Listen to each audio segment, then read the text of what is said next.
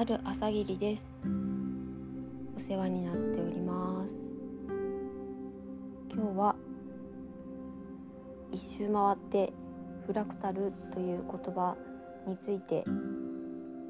考えたことを話してみます。フラクタルというと私はあの一般的な神様というもののを考えた時の印象があります。神様が、まあ、脳みそだとすると自分の体の細胞一つ一つが、まあ、世界の人々自分もどっか体の一部にいて他の国のなんか戦争のある地域も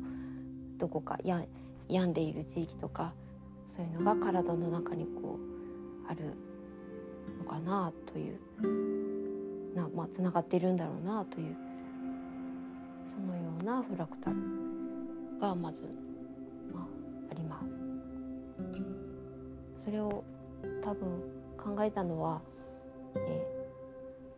ー、科学が生まれたことで神様が死んだというそういう話をよくありますけれども、えー、学生の時に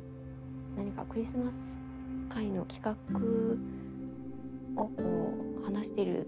時に牧師さんかどなたか来てくださってお話聞いた時にイエス・キリストが生まれた晩にこう星がこうこうこうこういうふうに動いたってこれがそのイエス様が神の子であるという科学的根拠なんです。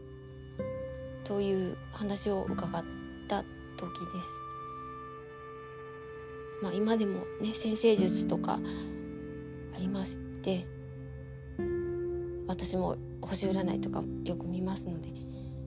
まあ信じているところもあるんですがまあそれが